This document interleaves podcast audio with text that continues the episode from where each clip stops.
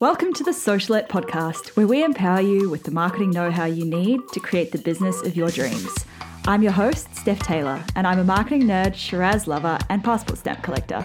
Join me as I dive into all things small business marketing and deliver them to you in bite sized, fluff free lessons every Monday, Wednesday, and Friday. Let's get learning.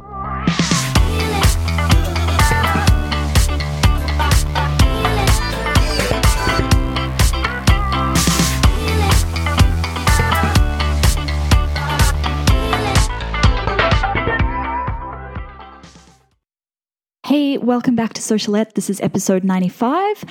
And today I'm going to admit that I kind of got my days muddled up and forgot that today's episode was a Friday episode that it was meant to be a listener Q&A.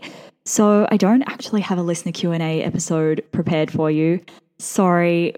Anyway, I promise today's episode will be just as good and if you have a listener Q&A question, a listener question that I haven't answered or that you want me to answer, please feel free to DM me on Instagram at wearewildbloom or at stephtaylor.co. All right, today's episode, we're looking at some of the tougher parts of owning a business. If you look at the hashtag laptop lifestyle on Instagram, you'd be forgiven for thinking that running a business is anything but poolside cocktails and sunsets. And sure, like maybe this is your goal for one day, and there's absolutely nothing wrong with that. But in the early days of business, it's going to be the complete opposite of poolside cocktails and sunsets, which is pretty much uh, long, long hours and lots of time spent behind your computer. This is not this episode's not designed to scare you off if you haven't started your business yet. It's simply to help you realize that you're not alone and it's to help you keep going if you're going through any of these at the moment.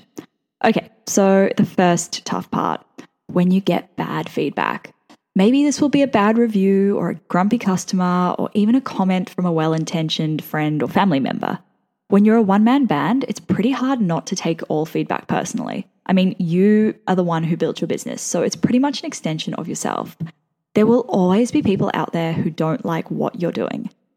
There will always be customers or clients who you go over and above to please and who will still never be happy. And it's going to feel horrible. But if it's relevant, then use it as an improvement point. And if it's irrelevant, then just ignore it, move on from it. The second tough part when you run out of cash. I'm pretty sure that cash flow is the number one reason that small businesses fail.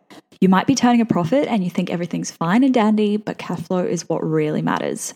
Just because your business is profitable doesn't mean there will always be cash in the bank. I'd love to give you a solution to this one, but I'm still working it out myself.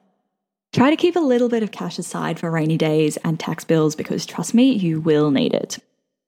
Number three, when you feel like you have no support crew. Running a business by yourself is probably one of the most lonely and isolating things ever.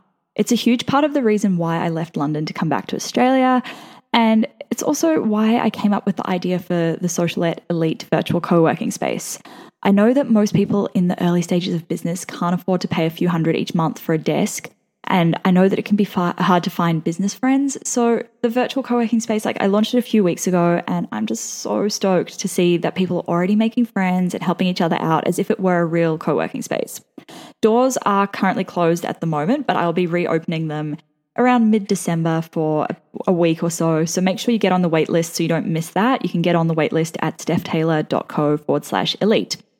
Number four, when you just want to go back to a real job. So, about a year ago, I was dealing with one particularly demanding client while I was traveling, and it just wore me down, like to the point where I nearly gave up on this whole business thing. I even applied for a job, got an interview, and was all ready to move to Sydney if I got the job. And fortunately for me, I think that they couldn't, they could see I wasn't really that keen on working for someone else again, and I didn't get the job or right now you would not be listening to this podcast. the point is that at least once a week, I feel like throwing in the towel and I feel like going back to a stable day job where I can clock off at five and not have any responsibilities or worries or any of that stuff. And, you know, those magical things called public holidays and annual leave and sick leave. Remember those? Number five, when you're working big hours and everyone else seems to be on holiday. Remember this social media is the highlight reel of people's lives. If you took one look at my travel Instagram account, you'd be forgiven for thinking that my life consists of island hopping in Greece, sipping rosé by the sea, and, you know, eating delicious Italian food. That stuff is like maybe 1% of my life. I took a bunch of photos while I was traveling, and that is now my content for the rest of the year. So half the time when I'm posting a beautiful photo in Italy, it's actually 6 a.m. and I'm sitting at my desk working. and then lastly, number six, when you stuff up. Spoiler alert, you're human. You're going to make mistakes. Some of them will be easily fixable, others will keep you awake at night and you'll feel like you just can't fix them, like there's no light at the end of the tunnel. It will be fine. There's nothing wrong with making those mistakes as long as you learn for them and put something into place to stop them from happening again. That's it for today's episode. Sorry that it wasn't a listener Q&A episode, but please feel free to send me your questions. I have a couple lined up for the next few weeks, so I'm quite excited to get in and answer those. Don't forget to get on the waitlist for Socialette Elite when it reopens in December. You can sign up at stephtaylor.co forward slash elite. That's E L I T E.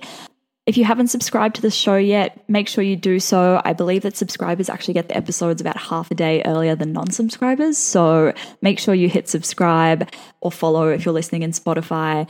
And if you have two seconds to spare, I'd love it if you could please give me a rating and a review on iTunes and Apple Podcasts. Thanks so much for listening. Catch you next time.